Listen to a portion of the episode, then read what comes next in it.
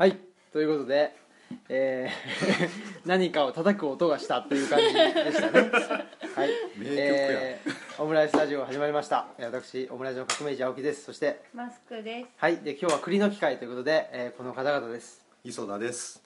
東です。はい。あ。あ今日はなかった？今日はない。普通になもういいかなもういいかと。いいかと。一周しましたし一周したしね、確かにね、えーということで久しぶりの栗の機会ということですね。で栗の機会っていうのはまあ一冊本を読んでその本について語り合うという回ですが、はい。えー磯田さんは最近はいかがお過ごしでしたか、いかが？あのまあ、4月から大学も始まっうん大学うんて、始まって、うんね。あっちも行ったりこっちも行ったりで、うん、あので子供もいろいろ行事があって、うん。そのあのこの間の演奏会もあったとこやし、あのそれでいろいろと日々のことに追われて 過ごしてました。その合間になんか本読んだりして、はい。今日の本いいです本のやつじゃないけどね、はい。白芸を読んだのがこの間のねすごい面白かった。ホワイトホエール。ホワイトモービーディック。あモービーディックっていうんですか？現地はうんモービーデへィック。ー。一番最初なんかザ・ホエールっていうなんかすごいシンプルなタイトルだったらしいんですけどね、はい。変わったんですか、変わったみたい。でモービーディックっていうタイトルで。でそのモービーディック上下巻2冊であの多分全部で800ページか900ページ超えるんだけどモービーディックが出てくるのが下巻の400ページ超えてる。も うほぼ船の上の話。もう本当に、うん、やつですよ大ね変でした。もうハリウッド映画の脚本やったらもう絶対ボツっていう。あれも映画化されましたよね。されたされた。最近。不入りあ最近なんや白芸の戦いってやつ。はいはいはい、うん見てないですけど。うん。あのね正確なあの原作ではないんやけどちょっと原案っぽい感うじで。ん。見見張りまし見てないですあ多分今の映像でやったらすごい面白いんじゃないかなと思うんだけど。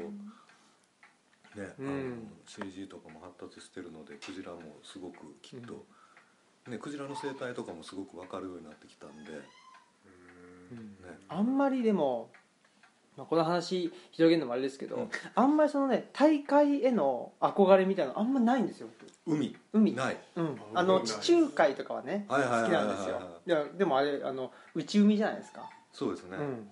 で穏やかだし、うんうん。比較的、うん。でなんか結構そのそれこそね開口武とかうん。開口健じゃないですけど、はいはいはい。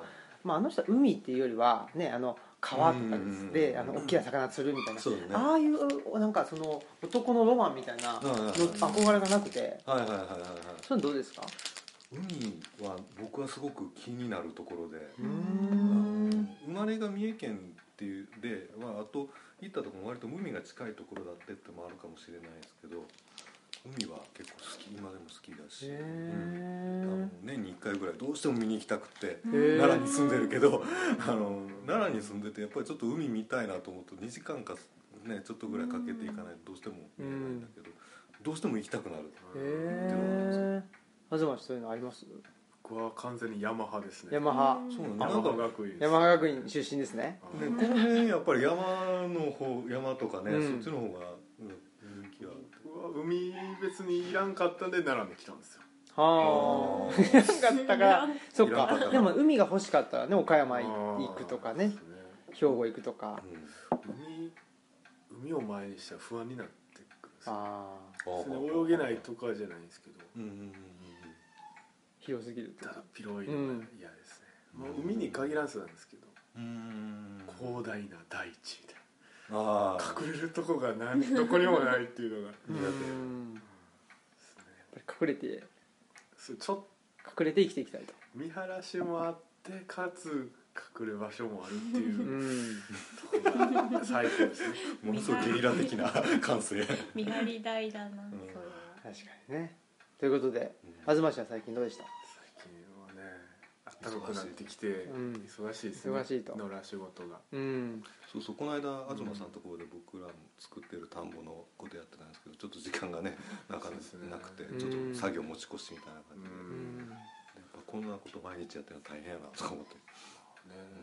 慣れてきたらある程度体もついてくるんですけど、うん、年々やることを増やしていってしまってるんで それで余計しんどいってなるし、うん。東屋もねあれね。やっとね骨組みあそうなんや。だけはできできたんですけど梅雨に間に合うかっていう。うん。間に合わないかあれはその四方に柱を立てて屋根つけ、まあ、こそうこうこうかこうかわからないけど屋根つけて終わり。はうーん。い作業場うん兼休憩所うん。もとりあえず雨がしのげればってそうですそうです。ですね。雨の日になんかちょっとこう屋根あるとこでうんなんか作ったりしたりともしたんで。確かいいですね。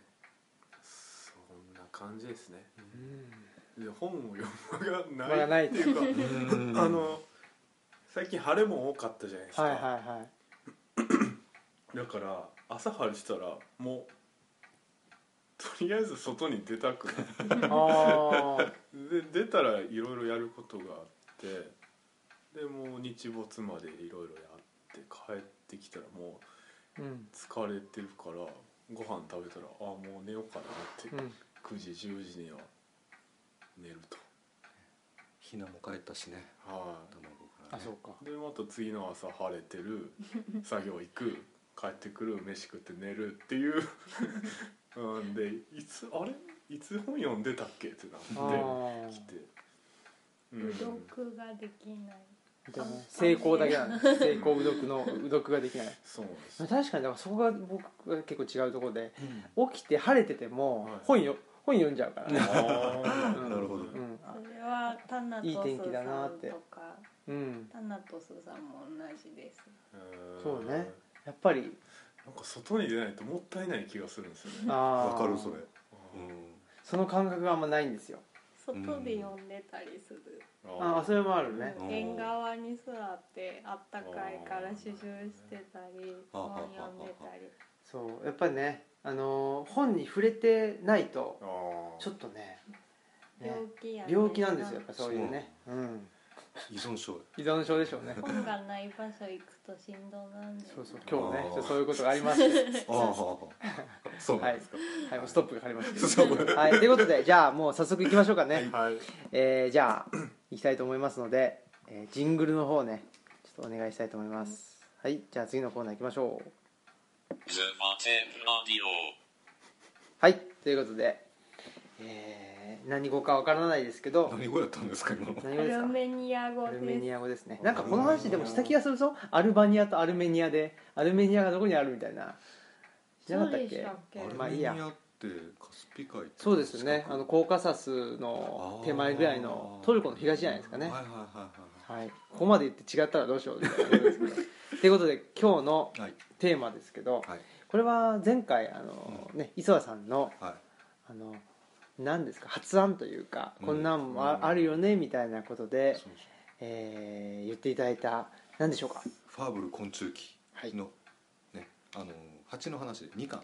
二巻ですね。だったんですけど。うんうん。ねあの小学校の時に読んで、こはい。のファーブルのすごいこう観察眼とか、その実験のやり方とか、うん。すごいなと思った記憶があって、うんでまあ大人になったから大人の本読んあの大人向けのやつというかね「漢訳ファーブル昆虫記」山田義彦林達夫役の岩波文庫のやつ、うん。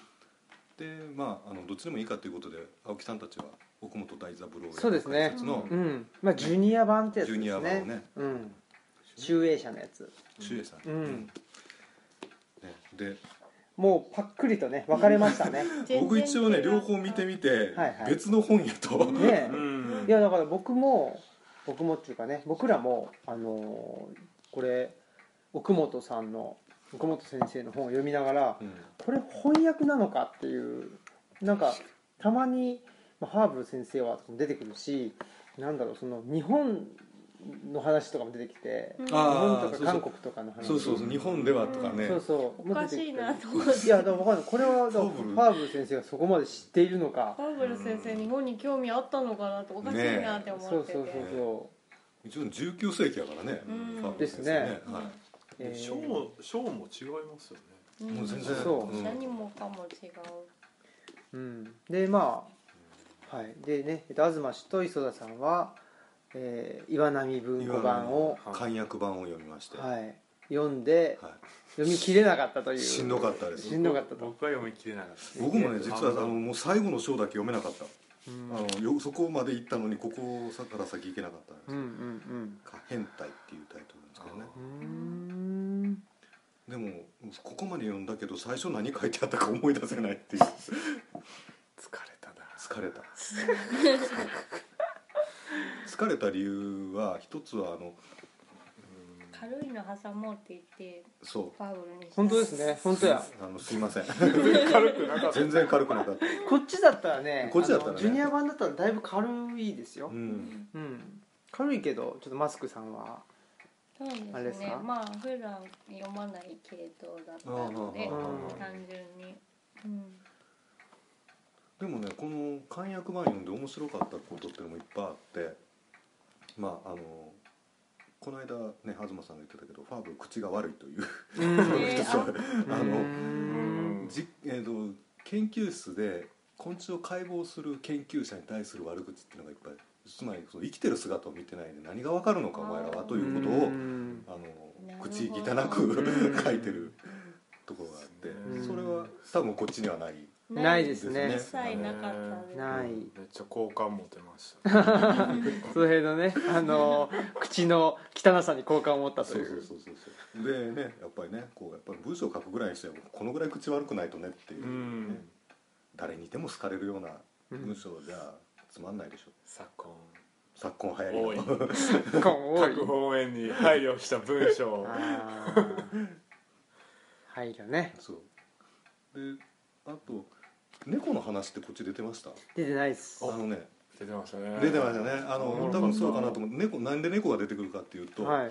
家の猫の話お話ってあるんですけどあの蜂があの巣にちゃんと帰ってくるのはなぜかっていう話をダーウィンと論争してるんですよ。はい。へでえダーウィンはこうしたらきっと帰れなくなるに違いないとかいう穴を出して。てでいろんな実験をする中で猫をあの地元このファーブルが住んでた土地での話では猫を捨ててくる時は捨てあの行く先行った先で猫を振り回して方向感覚をなくしてえ？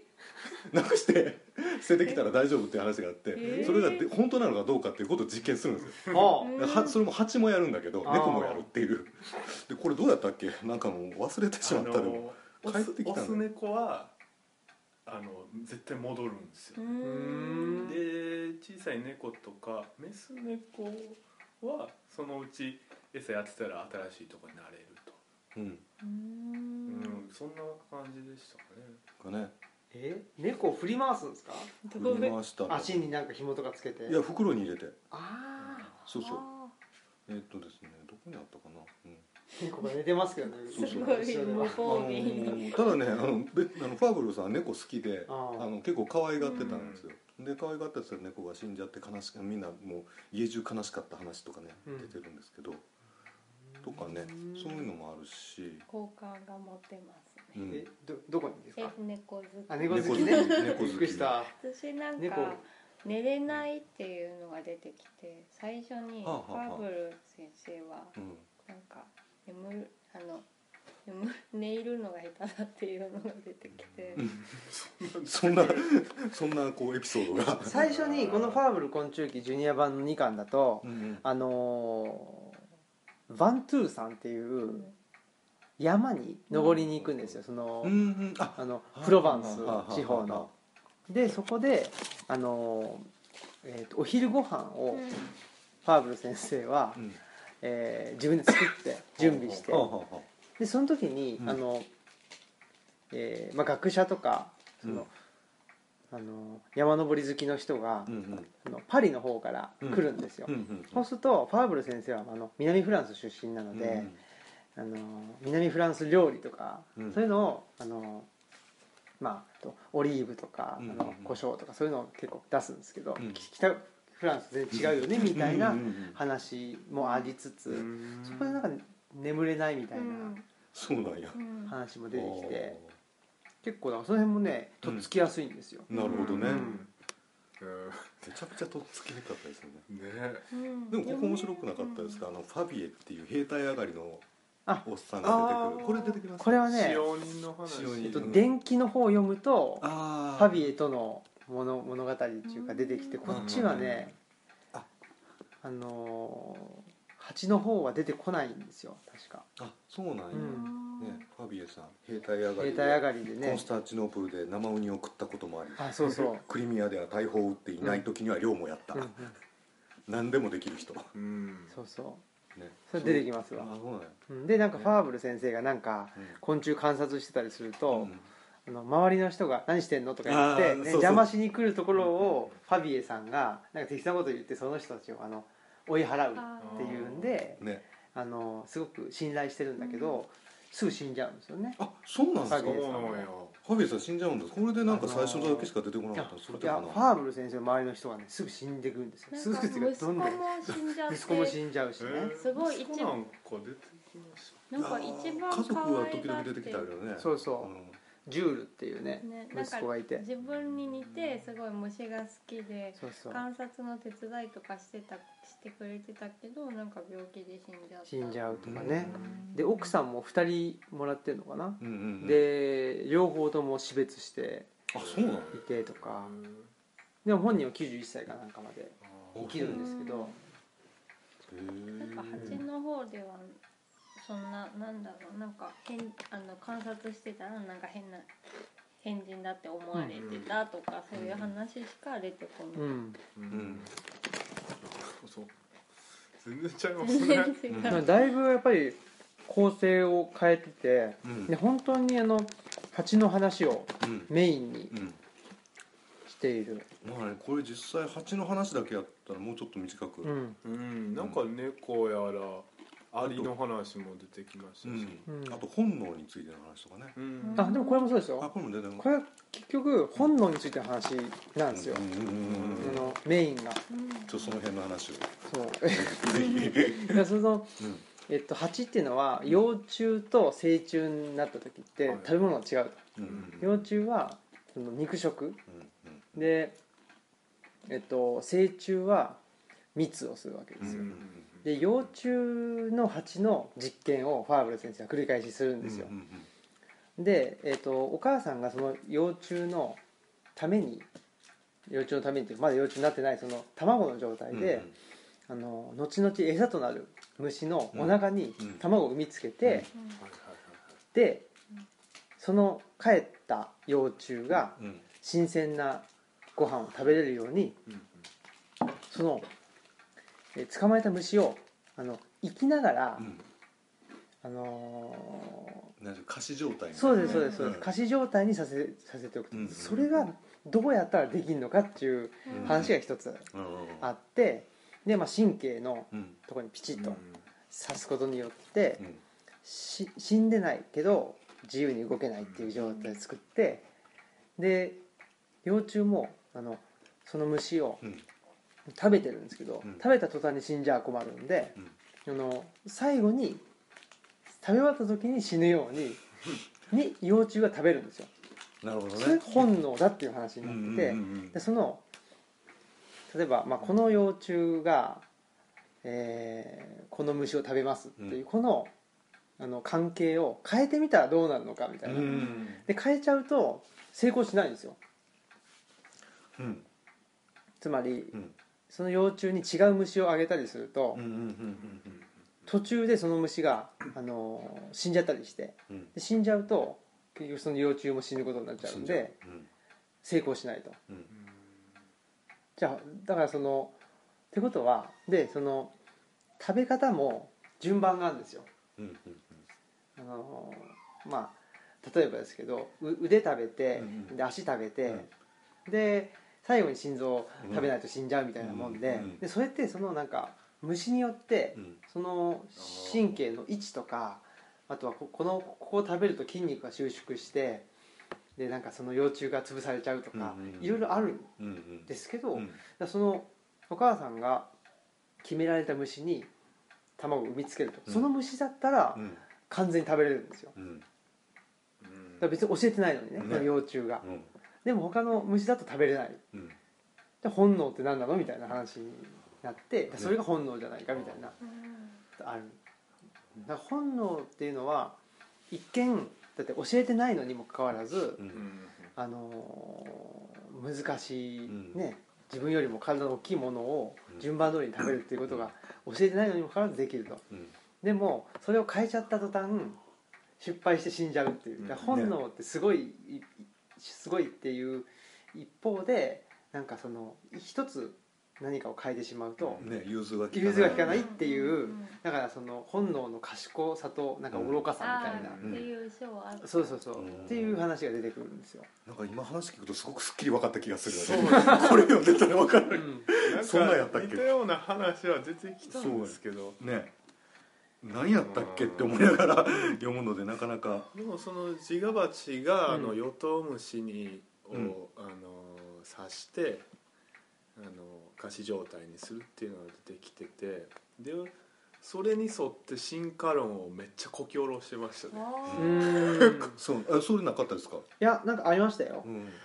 ねボロ9箇所刺さないといけないかそうそうそうう。ん。ねヨトウムシのその各関節の大切。うんうん。でで進化論者たちはその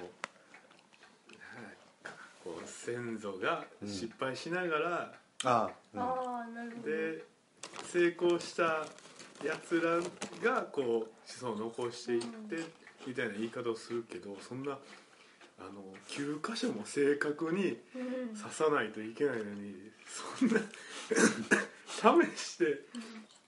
ねえ試してダメだった試してダメだったってね。そんなんできるわけないやろみたいな。そうどんな確率でそれが生き残るかっていうね。その前に死んじゃうよ。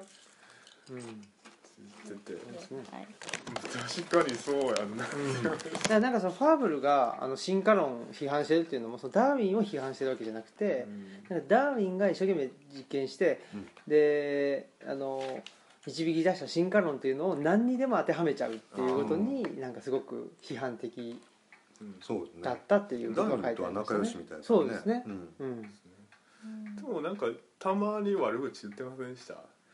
その中華なんかダーウィンがこうしたらって言ったことはそれは違うよっていう話をしてたけどはい。確かにそんそんなに口はあの丁寧ではなかった。もともとそういう結構荒いのかなんもかなんやろな。晩作尽きてこう苦肉の策で出してきた案やみたいな。そんなん言ってましたよね。さすが悪口をよく覚えた 悪口ばっかり覚えてる。あ僕ねちょっと最高の悪口線引いてる。あいいっすね。いいな。いいっすね。そこに線低いあのーちょっといいですか読んで、はいはい。はいどうぞお願いします。これはね、えー、61ページの最後ですねこれ何の話でやったのかな、本能のとこかあ本能の理論の一番最後で、うそのまあいろいろあって私は本能に関する今日の理論を退けているそこには世界の姿を勝手に作っているサロン博物学者好みの思いつきしかない。しかし本物と取り組んでいる観察者はその見たものを本当に説明してくれるものを見つけられないのだ。私の周囲でこのような難しい問題に一番断定的なのは事実を一番少ししか見ていない連中である。でもこれ確かにでも素晴らしい。素晴らしい、素晴らしい。ここです。今東さんが。う読ん。この辺はやっぱりどの辺がグッときますか？あのまあ最近ね政治界隈でもいろいろそのなんですかね。見たいものだけを見る人たちって多いじゃないですか、うん。その右も左もなんでしょうけど、特に右の人たちとか、うん、そういうのでなんか日本とはこういうものだみたいななんかある一つの形があるようなしかもそれをこうだって言い切ってしまう人たちが多い中で、うん、常々僕もこう思ってたこととすごい近いことを言ってくれてたのであの虫の話ですけどこれは。うんすごいあの普遍的な言葉やなと思いました虫の話だけどやっぱりこうなんていうのかこう観察が丁寧にできる人っていうのはやっぱりそういう問題を断定的にやっぱ考えないですよね。どんなことであっても。まず自分のその考えにすごいちょっと一歩引いたところから批判的に見てるところもあって、すごいだからその点とかは好感持てましたね。うんうんうんなんか柳田国夫みたいですね。うん。うんそうなんだね結構そのなんかじ実際に話聞くとか実物を見るとかいうことにすごいなんか欠けてたというか、でなんか割とまあみあのそその時の学者ってまあお金もあって本をいっぱい買いだめてうんこもってうんその本を読んでるっていうことやるけど柳田ほんでこう次をよく合わすところだけ合わせてみたいなね。国尾さんはあんまり裕福ではないし、うん。でもまあとにかくやっぱりずっと見てうん。話聞くのが大事やって思ってたから、うん。そういう人に対する鬱屈がいろんな文章の端々に見えて、そうかそうか。そうですね。そうねああとはあれですね、うん。その僕は畑とか鶏こうたりとか、うん。実際にしてて生活の中で,、うん。でだから自然に対するその見方ってだいぶ自分あの複雑なんですようね、あの自分にとって都合のいい面もあれば都合の悪い面もある。ううんうんん。っていうのはすごいもう毎日感じてることなんですけど、うんそれをねなんていうか昨今世にあふれてる 何でしょう。アーバンパーマカルチャーあ出ました。なんかパーマカはいはいアーバンパーマカルチャーっていうのがあるんですよ。俺初めて聞きましたそれ。何ですかなんうんあんまり個人名出さん方がいいですけど。そうですね。アバンパーマカルチャーさん。えそれアーバンパーマカルチャーっていうのを提唱してる人がパー。マいるんですけっどパーマカルチャーっていうのはもともとその、まあ、パーマネントなうん。アグリカルチャーはあ。永久永久のとかそういうことですよね。ねほうほうほう持続可能能なな農業とあかー。でカルチャーはその文化っていうのも含めてて、うんそのまあそういう持続可能な農業を軸にした持続可能な生活体系みたいな、そういうのをやっていきましょうみたいな、うん。オーストラリアうんかどっかが発祥やったと思うんですけど、うん。それをなんか都市部でやりましょうみたいな。そんなやつやと思うんですよ。アーバンパーマカルチャーよく分かってないんかいでなんかなんですかね。そういう人たちのうん言う自然ってすごいもう自分にとって都合のいい面を切り取って喋ってて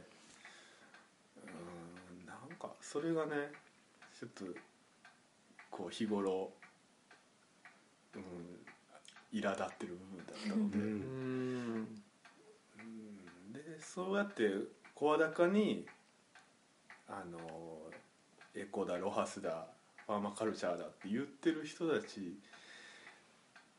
て言う自分はいそう言っていく役割なんだって思ってるんか知らないですけど、うん。実際その毎日通知触ってんのって思うんですよね。ううん。ん通知触ってそこから育まれた言葉じゃなくてうん。なんか自分の言いたいことが先にあって、うん。それをもとに自然を自分の頭の中で組み替えてるみたいなうん印象があるので、うん。そこら辺がこうファーブルさんのうん。あのサロン博物学者に対する、うんあの感情と重なって、うん。よかったですね。よかったんだ。最高まあでもねやっぱその一文と出会えたということだけでもそうですね。非常に良いんじゃないですかね。うんそういえば本の話って出てきましたか？本の話？あ本ね。なんかこれい結構良かったなって思ったのが、あのなんかそのジュニア版の方。はい、一文に出会ったじゃないけど、うんそのある本に出会っててか論文かな？に出会って、うん。でああのそうそうそう。昆虫研究がこういうふうにやるんだみたいなことをなんかその分かったみたいな記述が出てくるんですよなんか偶然読んだ一冊の書物によって、新しい世界への扉が大きく開かれ私たちの未来が決定されることがある。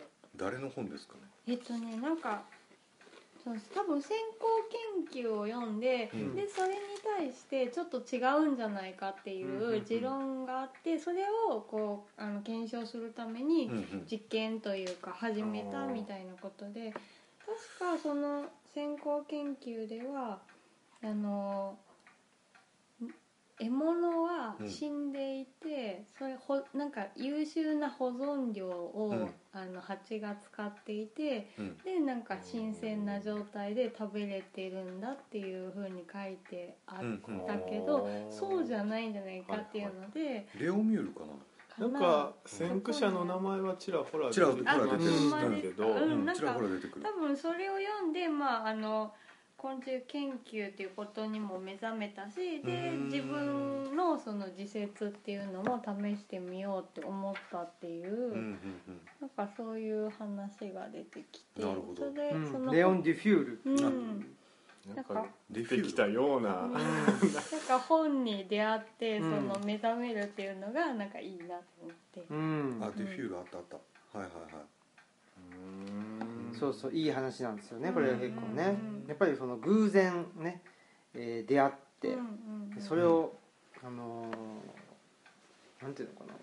まあここにねあの、えーと新しい世界への扉が急に大きく開かれるって言ってその書物が案内役となって問題がはっきり見えてくるのですっていううん。ことですよね。ね。そうなんや。うん。でね。なんか、ここではそんな風には書いてなかったな。で 確かなんか獲物は死んでないんじゃないかってことでいろいろ試して、うんうん。なんかあの体自体は動かないけど触覚は反応してるぞとかっていうことをいろいろ検証してうん。やっぱり獲物を仮死状態にして、うんうん。あの生かしたままやってるんだっていうことがだんだん分かってくるみたいな。そうそうそうそう。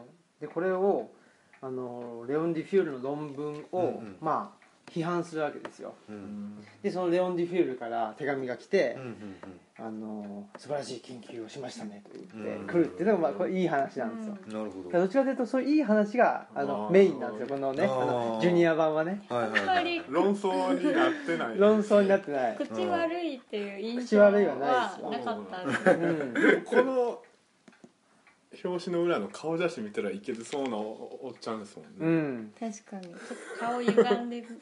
うん。口が歪んでる。ね。うん、そうそう。あのい何人か出てきましたよ。先駆者の名前は、ううんんうんダーウィンももちろんやし、うん。いくつか。ほんでパッと思い出したのがあのあの鳩がえーっと季節によってそのあちゃうわ。鳩がその伝書 伝書鳩ううん。んがそのどうやってその、まあ、巣に帰れるのかうんっていうあの話の時にトゥスネルっていう人が出てきました、うん。ものまあ再起にあふれた観察者トゥスネルって書いてるんですけど、うん。この人がそのあの結構野外動物に関して優れた目を持ってるって書いてて、その後にその人が伝書バットの案内者は視覚と気象だと言ってるって書いてて。気象っていうのはその人の性格っていうこと？いやあの天候。天候？って言ってるんですけどこれをまあもの見事に否定していく。んですけど、また。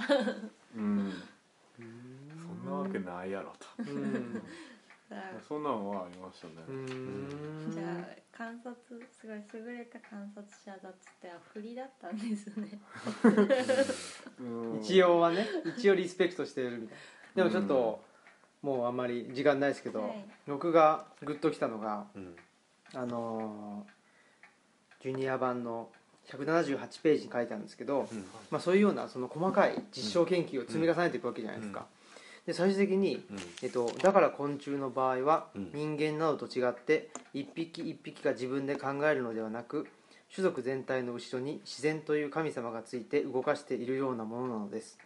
いや人間だって一人一人が自分では賢くてよく考えているつもりでも自然という大きなものから見たら結局は昆虫と同じであるような気もします。っていうふうに書いてあって、うん。まあ、これはそれは奥本さんじゃないかな。奥本さん。の あの文章でしょうけど、やっうんぱりその辺のさっきの本能っていうことと、うん。ここでいう自然っていうのまああの鍵括弧付きの自然になってるんですけど本能って何なんですかね？何なんですかねって思いますよね。この話読んであの前東さんから教えてもらった表現系の話をちょっと思い出して、ねあのなんていうのこう形だけじゃその形質だけじゃなくてこの行動までその表現系として遺伝子の。のそうそううそう、ん。っていう話があってそれを思い出しながら読んでたんですけどね、うん。プログラム。単にプログラムなのかもしれないし、遺伝子に操られてるのかもしれないし、ね、そのプログラムの中の因数というか、うん。係数というかわかんないですけどそのそこがちそこに入る数値が違うと、うん。そのね、あのアウトプットが違ってくるというだけの話なのかもしれないし、うん。まあ自然科学系の人はそういうふうなうん。ことを多分感じてるんだろうなとは思うんですよね。うん。そういえばそあのファーブル昆虫記を日本で初めて翻訳したのが大杉栄ですね。ねっていう話もあってなんかその辺ともなんかその本能の話ってなんかやっぱり関係あるのかなとか思ったりもするんですよ。うんどんな読んでないから分かんないけうどん。あのアーキスト割とその自然うん界から得た知識でうんうんうん。頑張ろうと地理学者とかね。うんだってクロッポ時も地理学者だし、あーそうなんルクルだってね地理学者だし。うん。読んでみたいな。ということでその辺は次回にうんしましょう。そうですね。はい、じゃあちょっと、えーエンディングは木金でしたっけ？はいえっとじゃあジングルはいらないですか？ジングルいらずにエンディングに行きましょうか、はい。失礼しました、はい。じゃあ伊沢さんお願いします。あまたやっていいんですか？はい。これでもなんかこう木琴って叩いてるだけで楽しいですね。あ。全然なんかこう下手くそでもそうっていうかそう。何音は出るんで音は出る。確かに確かにね。他の音出ない楽器もあるじゃないですか。じゃあエンディングお願いします、